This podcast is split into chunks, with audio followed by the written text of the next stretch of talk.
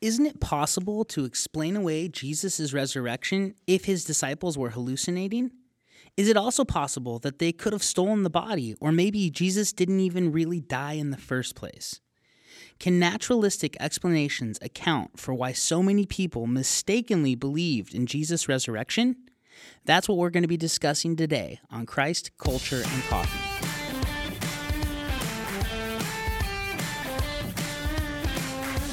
This is Christ, Culture, and Coffee, an apologetics podcast to help equip Christians to engage the culture through biblical, critical thinking. Your hosts for this podcast are Robbie Lashua and Tyler Hurley. Robbie is pastor of apologetics at Desert Springs Community Church, as well as professor of apologetics, worldview, and ethics at Mission Bible Institute. He is a graduate of Phoenix Seminary, as well as a graduate of the Masters in Christian Apologetics program at Biola University. Tyler is currently earning his undergraduate degree in theology at Grand Canyon University and currently serves as an apologetics intern at Desert Springs Community Church. Hello, I'm your host, Robbie Lashua, here today on Christ, Culture, and Coffee. Thank you for being with us today. Um, today, it's just me. Uh, Tyler is not here because last week, Tyler got married to his longtime girlfriend, Maddie. Uh, couldn't be more happy for the, the two of them. It was an awesome ceremony, uh, but Tyler obviously is going to be gone for a little while as he's on his honeymoon and getting settled into his new marriage, um, but couldn't be more excited. So, congratulations, Tyler and Maddie, on your marriage. We're looking forward to how God uses you and um, what he does in and through you to impact other people for Christ. So, it's just me today, um, but we've got a really fun topic to talk about. Um, some people have come up with alternative theories on what actually happened in the first century to explain why some people were mistakenly believing that Jesus rose from the dead. So, we're going to get into talking about that. But before we do, we always like to start the show with a coffee tip. And I've got an interesting coffee tip from one of our listeners, my friend Doug, who lives out in uh, Virginia. Uh, Doug, actually, he used to be a uh, college sponsor when I was in a college group uh, back in college, back in like, man, it was probably like 2005, 2006. Uh, but he's been listening uh, out from Virginia, and Doug now is a beekeeper. And so he, he emailed me this tip saying how he's always looking for information and articles about honeybees. And he came across this idea that bees really help with uh, coffee growth and and um, production of coffee plants. So this article uh, talks about how when when bees are pollinating coffee plants, because uh, coffee plants can self pollinate or sometimes the wind um, pollinates them. They don't have to have bees, but when bees are present. Coffee beans can yield up to 60% more beans than they would without bees present. That is amazing. like that is a huge percentage of growth and of, of crop yield. Um, he said that each flower requires 20 to 40 indi- individual visits by a bee. All right, each flower requires 20 to 40 individual visits by a bee, which results in one cherry on the coffee plant. One cherry results in two coffee beans. Okay, so think about this 20 to 40 visits by an individual bee, which will result in one cherry, which will result in two coffee beans. And when you do all the math, that means your average morning cup of coffee requires 1,000 to 2,000 bee visits. Thank God for bees. Am I right? Like, that is amazing. 1,000 to 2,000 bee visits in order to produce one cup of coffee. I thought that that was uh, fascinating. Um, I'm gonna put up a article in, in the show notes from Science News, and it goes over this idea of of bees helping pollinate uh, coffee plants, especially in South America. So be sure to check that out. But also, um, man, I just thank God for creating bees. They do so much for us, and one of the amazing things they do is help produce more of the best drink on the planet, which is coffee. So, Doug, thanks so much for sending in that tip. Um, wish we could hang out. Uh, I know that you listen usually on Friday mornings, so thanks again for listening and thanks for sending in those tips, man. Really appreciate you. All right, we're going to get into the topic today. Now, just to recap, we've been going over evidences for the resurrection of Jesus. We talked about the existence of the church and Sunday morning. We talked about Jesus' brother being convinced that he was God, Jesus' enemy, Paul, being convinced that he was God, and Jesus' disciples being convinced that he was God. Now, um, we also uh, talked about where's his body, right? Which is an argument for the empty tomb of Jesus, that, that his body was gone, nobody's ever found it. Um, and th- there's also another argument that um, Jesus died of Roman crucifixion. And we're not going to go through all of the evidence for that, but the, the crucifixion of Jesus under Pontius Pilate is one of the most well attested historical facts that we know of. Um, if you read even atheist scholars on this, they all agree, no doubt, for sure, this guy named Jesus was crucified under Pontius Pilate. I've got quotes from Gerd Ludemann, um, Paula Fredriksen, Bart Ehrman. Everybody agrees for sure historically. Jesus was crucified under Pontius Pilate. And uh, some of the reasons we know this is because Josephus talks about it. Uh, Tacitus uh, talks about it. So it's historically attested, even without the New Testament. There are other people, uh, first, second century historians, who wrote about it. Uh, so, with these facts in mind, that Jesus appeared to his brothers, appeared to his enemy, Paul, and appeared to his friends, the disciples, convincing all of them that he rose from the dead, that the body's never been found, the tomb's empty, and that for sure he died, um, we're going to analyze the best alternative theories to what could have happened. Because those are kind of these facts of history, right? Nobody's ever found the body. We have no evidence of that anywhere. Everybody says it was gone. Even the enemies of Jesus said it was gone, right? Um, so if if you haven't listened to the episodes we've done prior to this on the resurrection, you should. But now we're going to evaluate the alternative naturalistic hypotheses for Jesus maybe uh, for people believing that Jesus rose from the dead uh, when he actually didn't. Now, a lot of people will take the posture that. Um, people don't come back from the dead, right? And and I I have to agree with this. I don't think that people generally come back from the dead. Um, I think it's happened. Uh, one time in, in this manner that Jesus did it. Um, now again, people will say, "Well, didn't he raise you know a little girl from the dead? Didn't he raise uh, Lazarus from the dead?" Yes, but they died again. Um, so it's kind of a it's it's like a resuscitation. They didn't get this new resurrected body, is what I'm after. Um, but Jesus did. Jesus had a new resurrected body, and Scripture tells us that He's the first fruits of what will become. And so th- this type of a resurrection has only occurred one time in history, and it was Jesus. So I don't think resurrection happens all the time, but but people who are um, skeptical of Christianity, they they begin with a presupposition that naturalistic things can't occur, right? Or sorry, supernatural things can't occur. They're naturalists. They say, listen, miracles don't happen, therefore the resurrection didn't occur. And I just don't think that that's very good thinking. Uh, we should look at the evidence and we should go where the evidence leads, not before we even start investigating the evidence.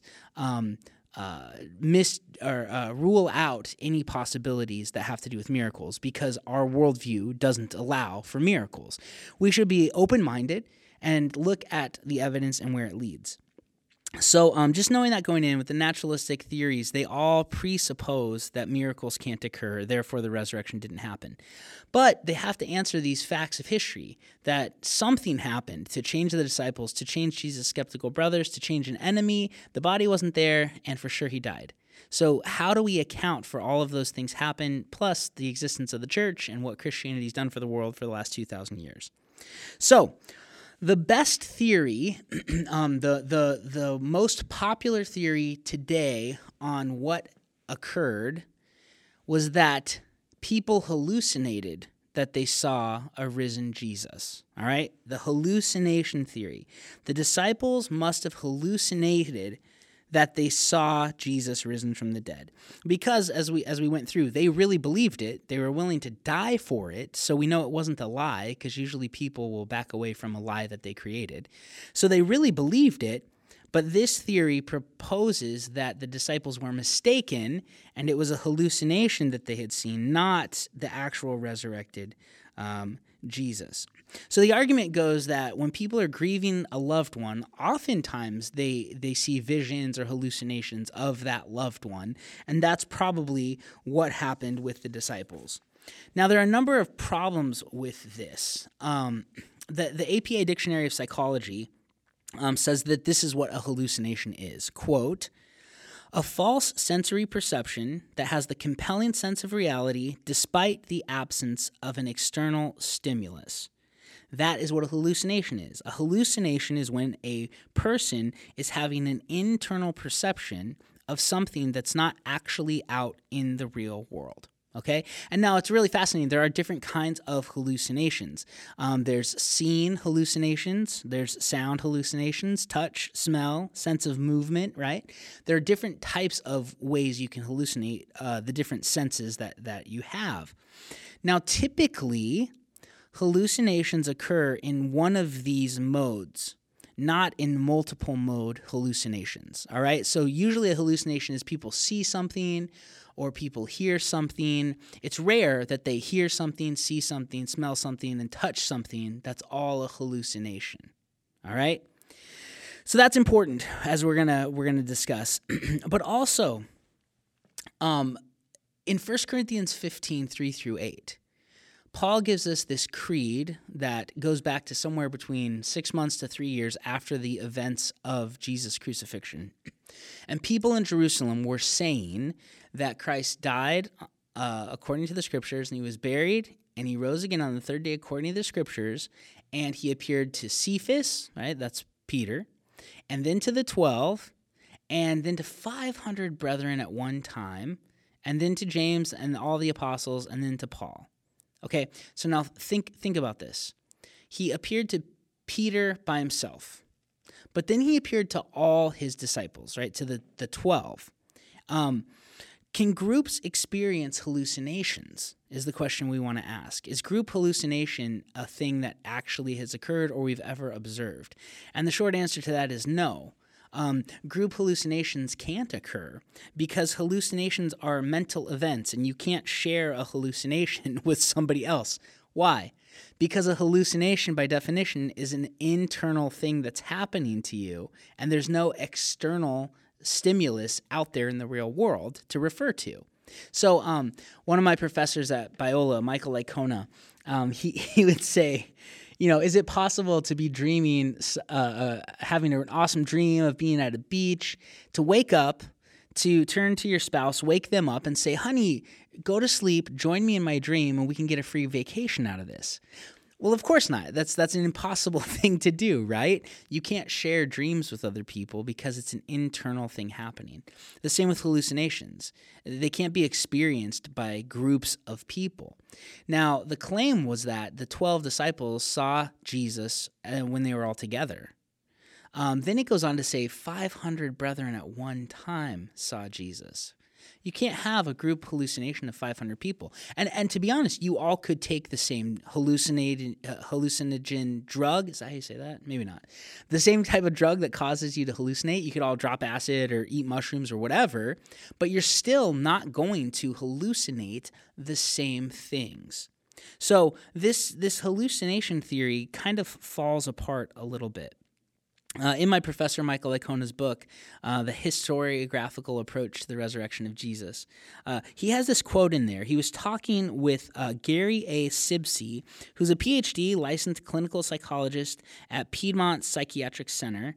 Uh, and he, uh, in, in a personal email to my professor, Michael Licona, this is what he said about group hallucinations. Licona asked him, Have you ever experienced a group hallucination? Have you ever seen one? Have you ever heard about one in research? Because this guy wrote the book on hallucinations, all right?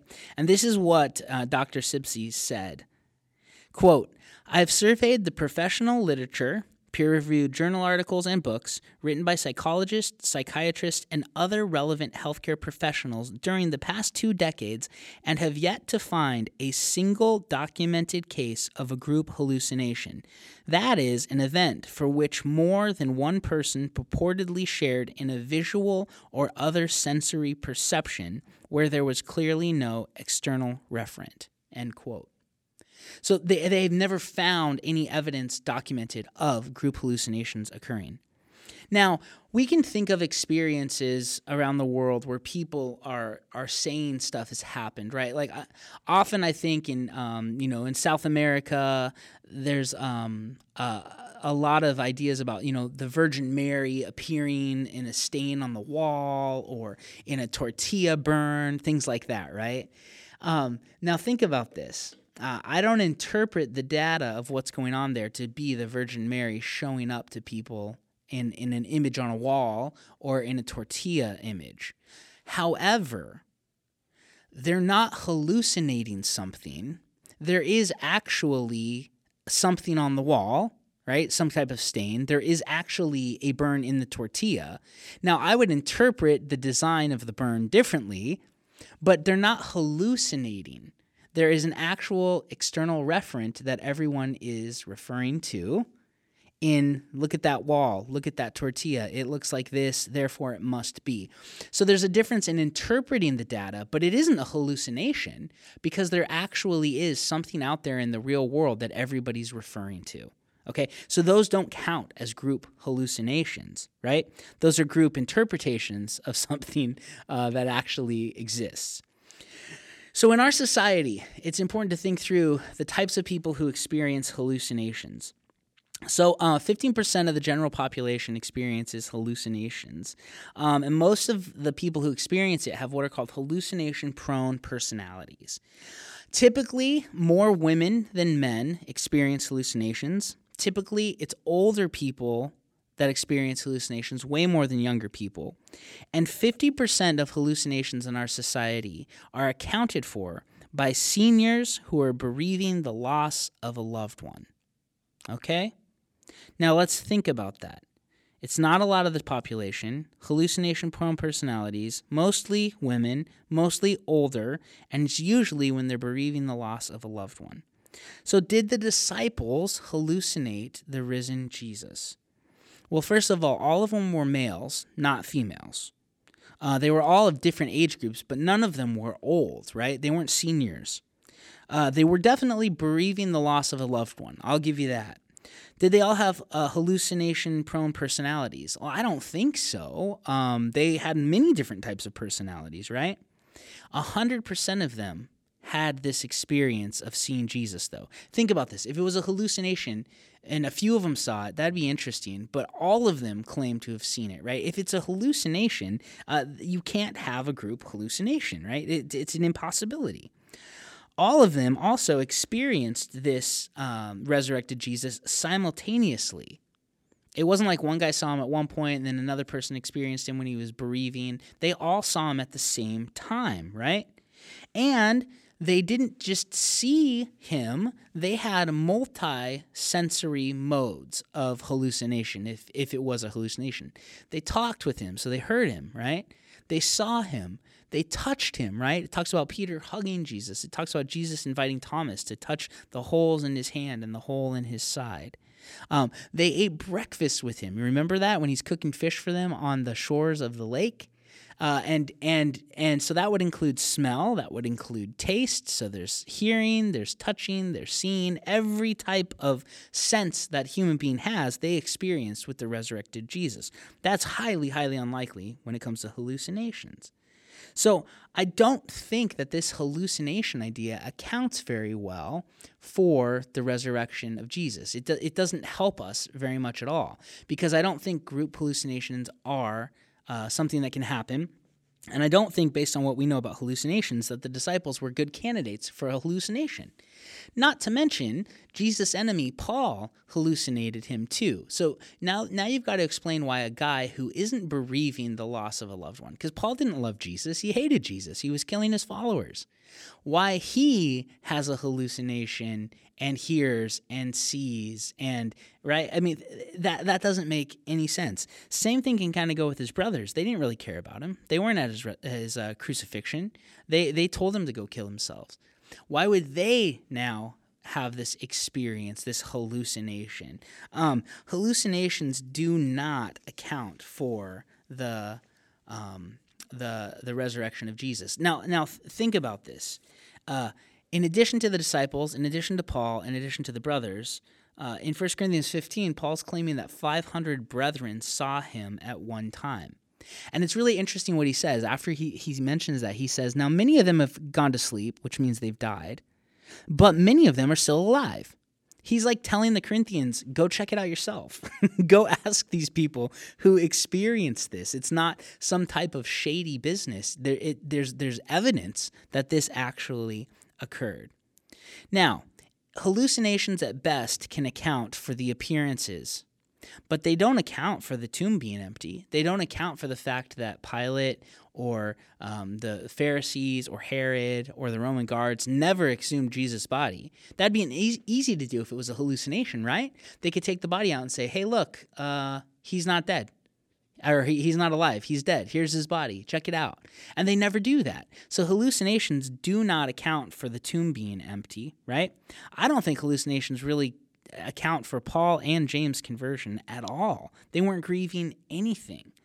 So the hallucination theory, which again is the best theory on the market, is pretty bad. I mean, it's it's it's uh it's really really bad it doesn't explain very much of these facts we've established. And the ones it attempts to explain, it, it, doesn't explain. It rests solely on sometimes when people are bereaving the loss of a loved one, they have hallucinations, which I would say, yeah, I think that that happens. But what's really interesting is that people who are bereaving the loss of a loved one now and have a hallucination of them, you know, say they came and visited them in their bedroom late at night, or they just felt comforted and they heard them say everything's okay, those types of things, nobody ever believes that that means resurrection.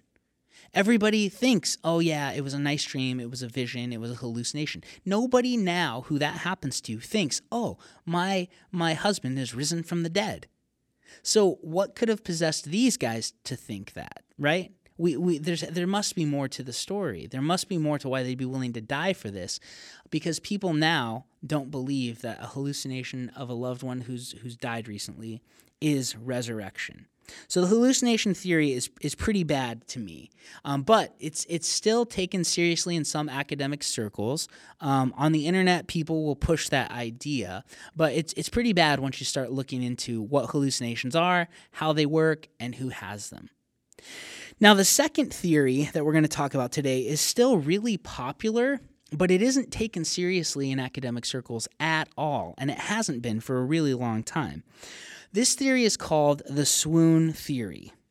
The idea is this that Jesus made it to the cross, but he didn't actually die on the cross, right? Some people will say he could have slipped into a coma, and the soldiers uh, mistakenly thought that he was dead, but he actually wasn't. And so they let him off the cross while he was still alive. Joseph of Arimathea and Nicodemus came and they wrapped him up thinking he was dead, and they put him in the tomb. And the the cold damp tomb lying there for 3 days kind of revitalized Jesus so that he got up and he and he rolled the stone back and he came out. So there's no need to believe in a resurrection because he didn't actually die. Now, this makes no sense based on what we know of Roman crucifixion. And it also makes no logical sense. And, and that's what I want to talk about.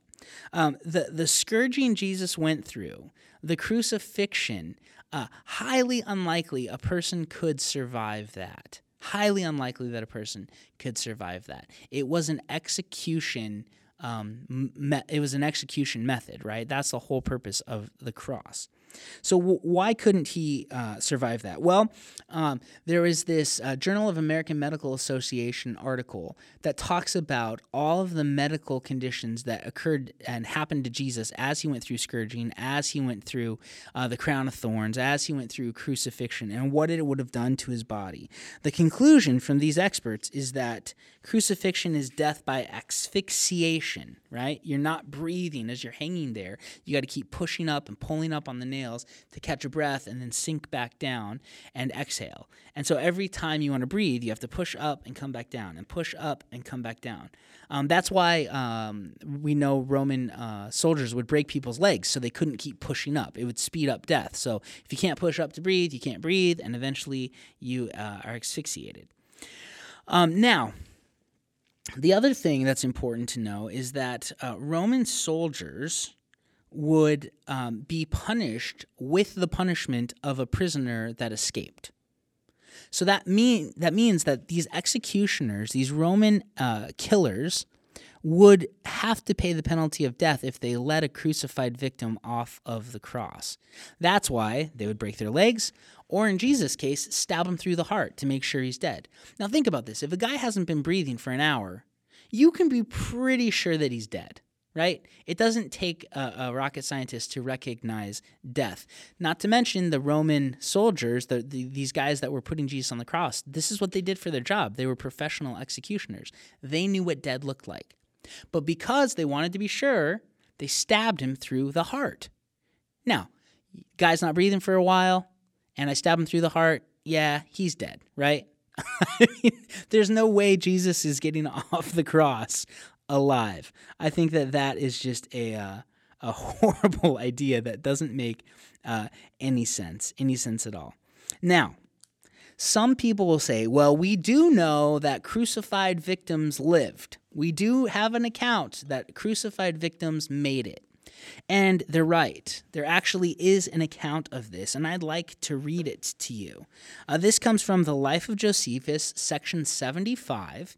Uh, Josephus was a, um, a Jewish historian. He grew up uh, in Israel, and um, when uh, Rome came down and kind of conquered Israel uh, in the first century, Josephus um, uh, sided with Rome, and I think it was Vespasian that he told that he was going to become the emperor, which he did. So Vespasian liked him, and so Josephus becomes kind of a, a court historian for the Roman Empire. He records some stuff of the Jews, but also of Rome.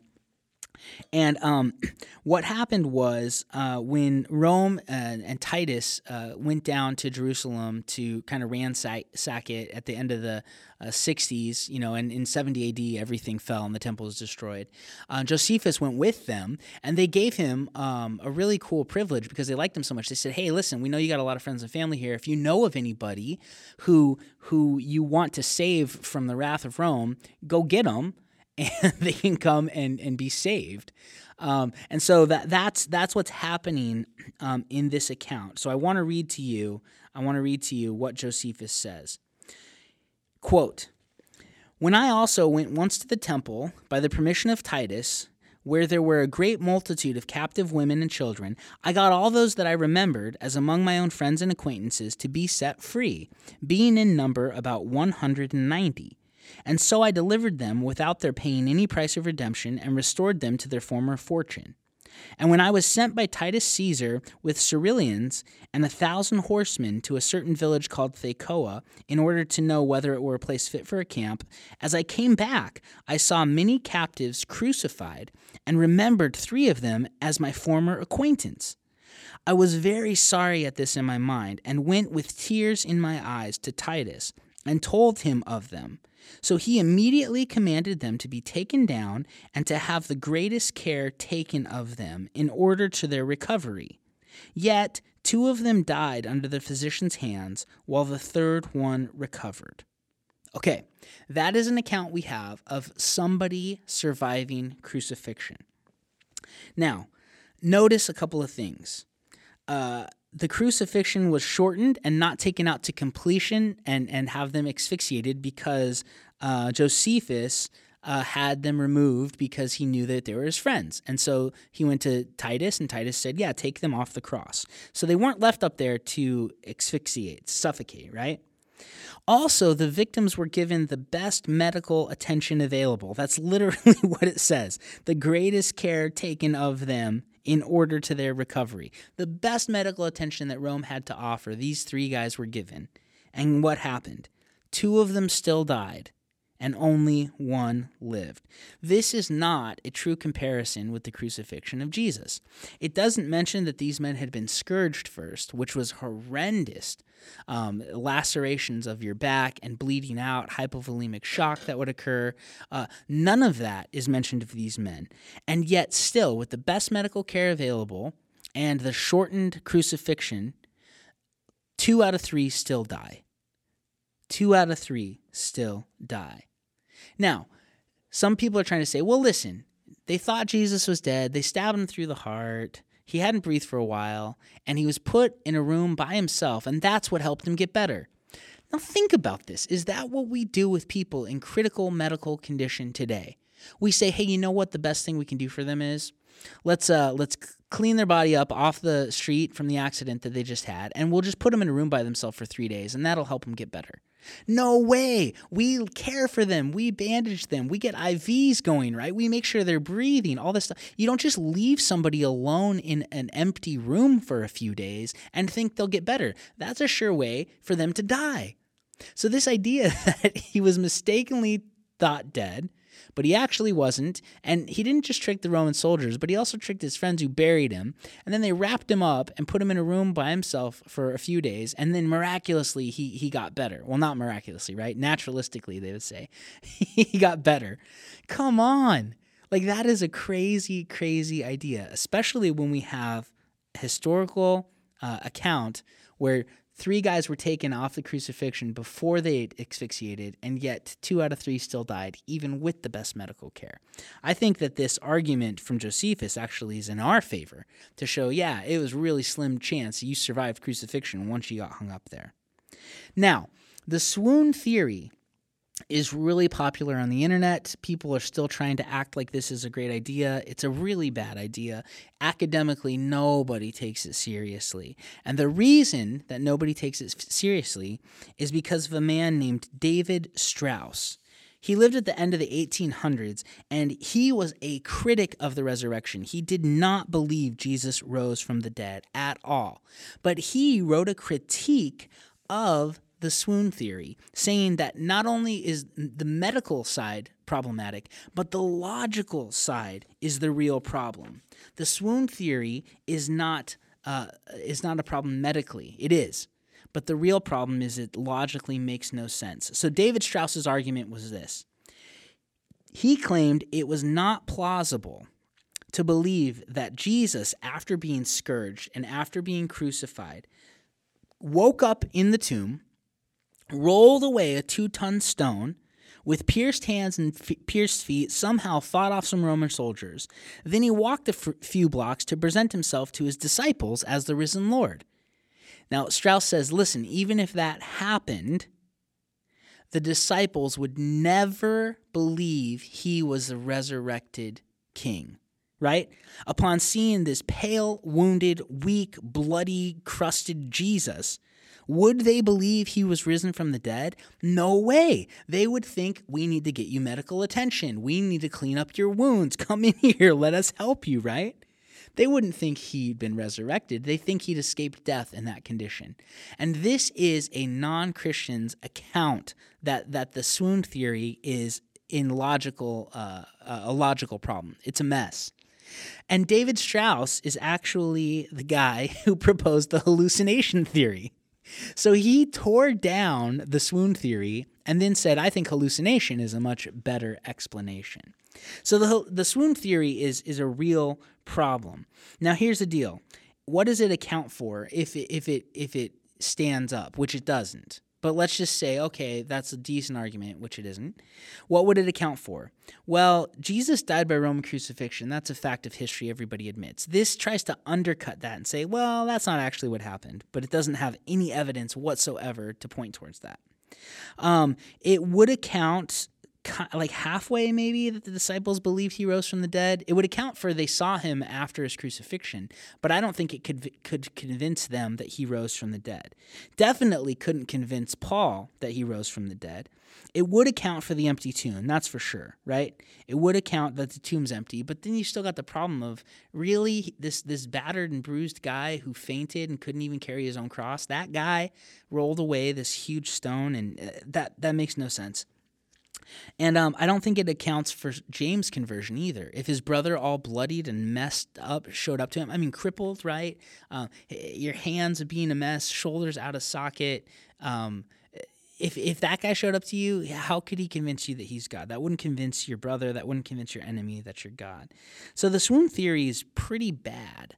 Um, doesn't make sense of even what it's attempting to explain. Now, the hallucination theory and the swoon theory, to be honest with you, are two of the best naturalistic theories out there, and they're horrible. They don't account for, for very much of, of anything. Now, some people like to propose a different theory, which is called the stolen body theory. This idea is that the disciples stole the body. Now, think about this. This has gone, uh, this theory has gone all the way back to the discovery of the empty tomb by the Pharisees. You remember when we were reading in Matthew? They told the they told the Roman soldiers, "Hey, listen, if anybody asks, you just tell them the disciples came at night and overpowered you and stole the body." Right? The fishermen came and took on the mercenaries and beat them, and then stole the body uh, from the from the strongest uh, you know empire in the world. they came and they took the body from you. Oh, how ridiculous is that? Now, the real problem with this theory is the disciples seem to be really scared chickens and not very good fighters. You remember when Jesus was in Gethsemane and uh, they came to arrest him, and Peter wakes up from his sleep and takes out his sword and he's trying to defend Jesus, and the best he can do is hack off a guy's ear. Remember that? Like that's bad aim, man. Like you probably will hurt yourself with a sword. You shouldn't have that with you. Um, the best he could do is hack off a guy's ear, and not even an important guy. It was like one of the servants, right? Um, so th- you're telling me that guy and his friends were the ones who who took on mercenaries and won? I don't think so. But the real problem comes with the disciples being willing to die for the belief that Jesus rose from the dead. If they, in fact, were the ones who stole the body, there's no way that all of them would willingly die in martyrdom for the belief that Jesus rose from the dead. They would have squealed. Somebody would have talked. There's no way they all would have died for a lie, for something that they knew was a lie. They could have been mistaken, but they actually believed it to be true. No way anybody's tortured and imprisoned, beaten, and eventually killed for something that they know they made up. One of them would have squealed. One of them would have squealed. So I don't think that that really accounts. Now, some people will say, well, somebody else stole the body. And it's like, okay, well, who who would want to do that, and who would have the power to do that? Um, so now, what people are doing is they're making up stories that could have happened, right? Well, what if? But the problem with that is there's not any evidence at all for it. There's no historical accounts of that. There's nobody at the time saying that's what happened. Um, so now we're just making up stories, and that's not doing history very well. We could all make up stories about the past, right? That George Washington crossed the Delaware on a flying saucer, not in a boat, right? Um, that at Valley Forge, uh, the, the, snow was brought on by the the you know the White Witch from Narnia, and that's why it was such a brutal winter. I mean, we can make up anything we want, but that doesn't prove anything. We need evidence. We need multiple witnesses talking about the same thing. If an enemy says the same thing occurred, that's pretty good evidence, right? Uh, we need prob- uh, probability, not just possibility, right? It's possible to say anything, but what's probable? And that's what we're trying to look at when we piece together events from the past. So the stolen body theory doesn't make any sense. First of all, let's just say it occurred. It makes sense of the empty tomb it doesn't explain why the disciples all died for something they knew was a lie that they made up. It explains nothing about Jesus' brother James converting, and it explains nothing about his enemy Paul converting, right? Because if the body's stolen, it means he's still dead. So who or what appeared to James and appeared to 500 people at one time and appeared to Paul? Makes no sense. So it doesn't really account for all the facts that we have. Now, some people like to say, well, it wasn't a stolen body, but um, the the women uh, went to the wrong tomb. That's it. The women went to the wrong tomb, and upon finding it empty, they concluded that Jesus rose from the dead. There's a lot of problems uh, with this. Um, even if they had gone to the wrong tomb, it doesn't account for their belief that they saw Jesus right? And the women say it, and uh, his followers say it, and his enemies say it, and his brothers say it, and 500 brethren at one time. So even if they went to the wrong tomb, it doesn't account for all of the appearances at all. Um, the other thing is, when you read the New Testament, his followers weren't convinced that Jesus rose from the dead because his tomb was empty. Right? When the women come and they say, Listen, he's risen, uh, his tomb's empty. The followers are like the disciples go, eh. and they, in Luke it says that they thought these were idle tales, right? So Paul and John run, or Peter and John run to the tomb. They get in there, and it says they were perplexed and they didn't know what was going on. They didn't believe that Jesus rose from the dead because a tomb was empty. In fact, you remember in one account, Mary Magdalene, uh, Jesus comes to talk to her, and it says she thought he was the gardener, and she asks him, Where have you moved the body? The first thought wasn't, Oh, he rose from the dead. The first thought was, Somebody moved him. right? So even if they went to the wrong tomb, which they which is preposterous. But even if they did, it doesn't account for the appearances, right? Not to mention these women uh, a few days earlier had gone to this tomb to put him in. They knew where it was. Not to mention it was Joseph of Arimathea's tomb, which means he for sure would have known where it was, right? And it said it was a new tomb, right? Hewn out of rock. It was a nice rich man's tomb. It would be very easy to find again. It, and and now here's the thing let's say they went to the wrong tomb and for two weeks they're all mistaken. Um, it doesn't explain the appearances, but don't you think as they're preaching this that people would have gone to check it out in the town that it happened in? Or would they just have been like, oh, yeah, they must be telling the truth. I'm not going to go look. I mean, Joseph of Arimathea for sure would have looked. And if he would have found it still full, I, I think he might have said something. I also think that uh, Pilate, Herod, all of those guys would have gone and gotten Jesus' body and pulled it out and said, No, look, here's the dude we crucified. Here's all the wounds that we gave him. This is him.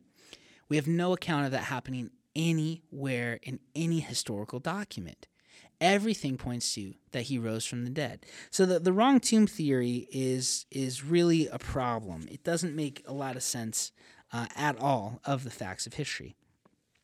Now, there's there's uh, other theories that are out there, such as the twin theory. Right, Jesus had a twin, and so he got killed, but then the twin shows up and starts telling people he's Jesus risen from the dead. Um, some people call it the Mary Kate and Ashley Olsen theory. Um, it's it's pretty bad uh, for a couple of reasons. Um, Jesus' mom would have known if he had a twin. I think. I'm pretty sure she would have. The brothers probably would have known there was this twin. Uh, even if you were a twin uh, and you hadn't been around, right? Because you can't risk other people seeing you. How could you show up and know the names of the disciples and know what they'd done to you and challenge them on things and have the same demeanor and character and speaking and, and all of that stuff? Like it, it, it really falls short that a twin could convince his closest followers and his family that he was the same guy uh, as Jesus. So that, that theory uh, cracks me up. It's it's kind of a mess. We're not going to spend much time on it, but if you just think if you just think through it, it's it's not very good. Uh, it's not very good at all. Now, the last theory I want to talk about that gets proposed is is this. Um, C.S. Lewis, uh, when he was at Oxford between the years of uh, 1942 and 1944, he made a series of radio broadcasts. Uh, and then in 1952, these broadcasts were put into a book and they were put in under uh, the the title Mere Christianity. And if you haven't read C.S. Lewis's Mere, Mere, Christianity, you should. It is phenomenal. It's like one of those books you should read once every year. I mean, this is a great, great book. So highly recommend C.S. Lewis Mere Christianity. Um, this book is a classic uh, to Christians. It helped a lot of people understand the basis and rationale of Christianity. Um, but one of the arguments that's in this book is called C.S. Lewis's trilemma. And this is the argument that he makes in there, which is very, very profound. He says, listen, Jesus has to be one of three things. Either he was a liar, he was a lunatic, or he was the Lord, right? Liar, lunatic, Lord. And what he means by that is this either Jesus was preaching that he was God, and he was telling people he was God's son, and he was promising resurrection from the dead, but he was just a liar, and he wasn't who he said he was. That's an option we have. Or he really believed he was that person, but he was a crazy man. So he wasn't lying, but he was crazy, and that wasn't who he was at all. So either he intentionally lied, or he unintentionally misled people because he was insane, or he is who he said he is. And I think that's a really strong argument, right? He's either a liar, he's either a lunatic, and he's either the Lord. Now, the liar motif is tough to establish because of his high moral character and what he says, and that he was sinless and spotless and blameless, and that people were listening to him teach about virtues. Um, that really seems hard that the guy would be a big time liar. Not to mention, he didn't get really anything out of it. He didn't get sex, power, or money out of his position, which is usually what people lie for. Um, he didn't get any of that. So maybe he's not a liar, but what about being a lunatic? Well, it seems really difficult that he'd be a crazy man and be able to have such a following, right? And be able to confound the smartest people of his day and the Pharisees and the Sadducees. Um, that that doesn't make a lot of sense that he was an insane human being. Somebody might have picked up on that, right? And so the conclusion that Lewis comes to is he must be who he said he is. That's the only thing that makes sense. Well, recently there's been a new development that says listen, Jesus isn't a liar, he isn't a lunatic, but he isn't the Lord. He is the fourth L, a legend. Jesus is a legend, all right? So this is an interesting argument. Is Jesus are the tales of Jesus in the New Testament legendary? Are they made up? Is Jesus a Peter Pan or a Robin Hood uh, type figure? Uh, John Dominic Crossan, in his book A Tale of Two Gods, who um, he's he's from the Jesus Seminar, which is a highly skeptical group of scholars who who doubt that hardly anything in the New Testament is legitimate. Uh, this is what he says in his book A Tale of Two Gods. Quote, Jesus' divine origins are just as fictional or mythological as those of Octavius, and neither should be taken literally. Both must be taken metaphorically. All right, that's his opinion. Bart Ehrman, who is a uh, skeptical scholar, uh, in his book Jesus Interrupted, said, I had come to realize that Jesus' divinity was part of John's theology, not a part of his own teaching. And what he's getting at there is John was written in you know 90s in, in 95 AD, which is 65 years after the events. And so legend had developed over that time, and it's embellished, and it's it's this it's this uh, John theology of what the church was teaching. It isn't a historical account of what was happening because over 65 years, legend developed. Um, later in, in his book, Jesus Interrupted, Bart Ehrman says this quote, Jesus probably never called himself God. And to make my point, I suggest that in fact there were not three options, but four liar, lunatic, lord, or legend. Of course, I chose the fourth word to maintain the alliteration. What I meant was not that Jesus himself was a legend, of course not. I certainly believe that he existed and that we can say some things about him. What I meant was that the idea that he called himself God was a legend, which I believe it is. This means that he doesn't have to be either a liar, a lunatic, or the Lord. He could be a first century Palestinian Jew who had a message to proclaim other than his own divinity. Okay, so that is another uh, proposal of Jesus being God, Jesus rising from the dead, that these are legendary accounts. Uh, this is kind of a problem, though. Um, a, a couple of things with this. Um, the account in 1 Corinthians 15, which we talked about on previous episodes, is is somewhere between six months to three years after the, the death of Jesus in, in 30 AD. So th- John's theology, it doesn't matter because we have that creed that is that old that goes back to the time of when this occurred. And people were saying, what about him? He died, he was buried. He rose again on the third day, according to the scriptures, and he appeared to a whole bunch of people. All right? We also have them worshiping Jesus as God. One of the earliest Christian creeds found in the New Testament is Jesus is Lord. And the word Lord, kurios in Greek, is the same word that when they translated the Old Testament Hebrew into Greek in what's called the Septuagint, they used the word kurios, Lord, when they translated the word Yahweh. So, New Testament believers calling Jesus Kyrios meant Jesus is Yahweh. Jesus is Lord. Jesus is Lord is one of the earliest Christian creeds that we have embedded in the documents of the New Testament. They believed he was God from the beginning. There isn't enough time for legendary accounts to occur. Now, some people love to say, you know, um, well, you know, over time, these stories were told over and over and over again, and they grew and they were legendary. Um, this telephone game analogy comes up, right? When you play, have you ever played that game Telephone with kids, where somebody says something in the ear of the next person, and then they say it to the next person, and they say it to the next person, and inevitably uh, the message gets changed, and then the last person says what they heard, and everyone laughs, right? It's a fun, uh, silly game. Well, is that what occurred with these uh, gospels? I would say no. I would say because we have this oral Jesus tradition in this culture, um, 90% of the people in Palestine were illiterate at the time. And so um, they didn't write stuff down, but they memorized things probably a lot better than we do because we rely on on tools such as the internet and books and things like that. But they didn't have that kind of stuff. But also, you know, is 30 years um, is 65 years with the book of John. Is that enough time for legendary accounts to develop? Well, the thing is, John's not the only book that talks about Jesus being God. Mark, the first gospel written, talks about it. In, in Mark chapter 14, Jesus claims to be divinity four different times when he's on trial before the Sanhedrin. And so the idea that Jesus is God isn't only found in John, it's found earlier on than that. And Bart Ehrman, he knows that. But is 30 years enough for legendary accounts to develop? Well, not about not about important things.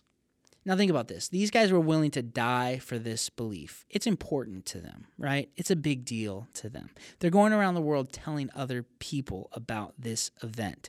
It's huge to them. Um, I, I think about tragic events that have happened in my life, even national tragic events, right? Like um, Hurricane Katrina in 2006, 2005, 2006. Uh, I can't convince people that didn't happen. I couldn't change the narrative and say, yeah, Hurricane Katrina occurred in, off the coast of California, not in Louisiana and Mississippi. People would say, no, no, no, no, you're way off there. And it's not because they have newspaper clippings or videos of it because they remember, no, I lived in New Orleans. I know what happened. It flooded. Like that was awful, right? You think of the tragic events on September 11th. I can't convince people that that didn't occur. Everyone knows it occurs. Everyone remembers where they were at the day it occurred. There's some things that you can't make into legendary accounts, whether it's been 20 years or 30 years, right? There's things that I remember from longer than 30 years ago. Uh, there just are. And and now the thing is this, you got a, a bunch of people who witnessed it, such as things like September 11th, right? Uh, and that's what we have with the resurrection of Jesus. So the idea that these legendary accounts developed, I just I don't buy it because there was a whole group of people that saw these things, and if somebody was twisting and and manipulating what actually happened, I think that a group would say, "Nope, that's not how it went down. Nope, that's not what happened." And that that aberrant idea, that change in the story never would get off the ground. Nobody would trust it because so many people would say, "No, I was there. That isn't what occurred." So the telephone game analogy it, it really doesn't make uh, that much sense at all. This idea that Jesus is a legendary account uh, doesn't really work too well. Um, because why would disciples be willing to die, not get sex, money, or power for something that they completely made up? It makes no sense. Why would Paul change? If it, think about this, legendary accounts means not true. There's no reason for it. Why would he convert? Doesn't make sense. Why would Jesus' brother James convert? Makes no sense. Legend doesn't help us with the empty tomb, right? If people think about this, even if 20 years later people were saying, oh, yeah, hey, that guy actually came out of the ground, wouldn't everybody go, no, he didn't. That doesn't make sense. That, that didn't happen. 20 years after the resurrection, we have Paul all around the world preaching and telling people about what happened to Jesus. It didn't get squashed in Jerusalem because the tomb was actually empty. So this legendary account um, hypothesis is is pretty pretty bad, and these are the best on the market. These are the best naturalistic explanations to what actually happened 2,000 years ago with this guy, Jesus Christ. I think that the evidence is on our side for the, for for the fact that Jesus actually rose from the dead. That's the thing that makes sense of all the facts. That's the thing that makes sense of why his disciples would be willing to die. That's what makes sense of somebody converting from strict Judaism to becoming a Christian and throwing their career and throwing their life away and dying for it, right? That's what makes sense of somebody believing their brother to be God. That's what makes sense of the empty tomb, and that's what makes sense of he actually died. So, how, how does all this stuff fit together? The resurrection of Jesus makes sense of all of it. These other hypotheses at best answer one or two of those facts. So you so what you'd have to do is you'd have to have multiple of these um, of these naturalistic explanations occurring at the same time, which even makes it more improbable, right? The other problem with that is some of them will contradict the others, right? Stolen body and hallucination can't go together. Why? Well, because the disciples are said to hallucinate it and really believe it, stolen body says they stole it and knew they were lying. Okay, well, so th- those two things don't go together. So if it's a hallucination, how do you account for the empty tomb? If it's stolen body, how do you account for them actually dying? You see the problems that occur when we even try to mix these together.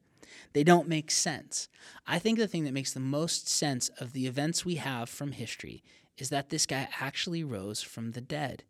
And if he actually rose from the dead, that leaves us at a spot of having to take his message seriously because nobody else has ever done something like this.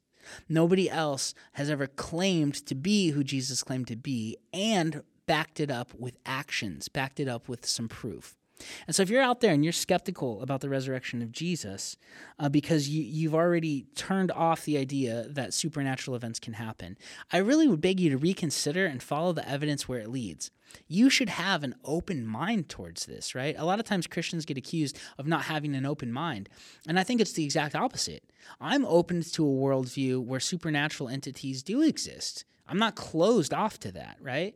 And I think we should look at evidence and go where the evidence leads us. And so if you're out there and you have not uh, seriously considered the claims of Jesus, uh, backed up by this evidence of something very, very amazing that happened in the resurrection of him, uh, I, I challenge you to do so to investigate Jesus, to think through it. One of the one of the projects I always give my class when I teach on the resurrection is try to come up with an alternative theory that doesn't involve Jesus rising from the dead that accounts for the five facts that we have. You can't do it. You're making up stories about aliens or about, you know, Judas was really a good guy and then Peter hated him and so they crucified Judas in Jesus' place, and then Jesus was okay with lying to everyone and came out. I mean, you come up with these crazy, outrageous stories that have no evidence and actually are dismantled by the proofs that we do have.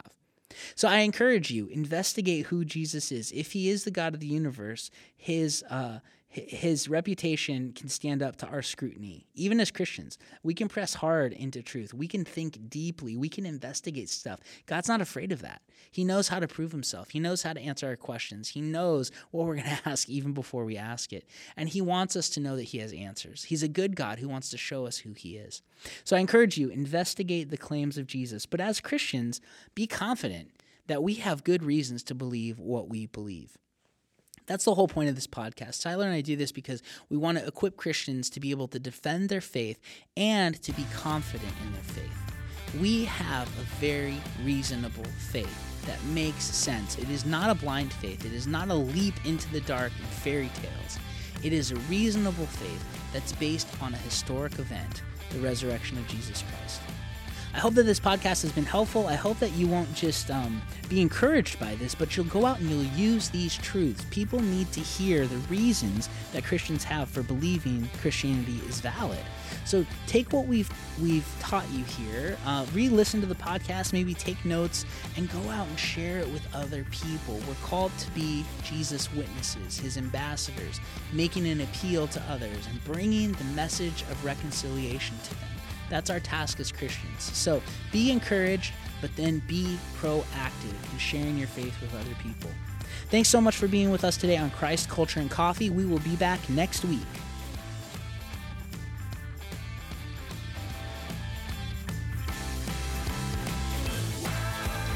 You have been listening to Christ, Culture, and Coffee, a podcast ministry of Desert Springs Community Church in Goodyear, Arizona. For more information, visit our website at dscchurch.com.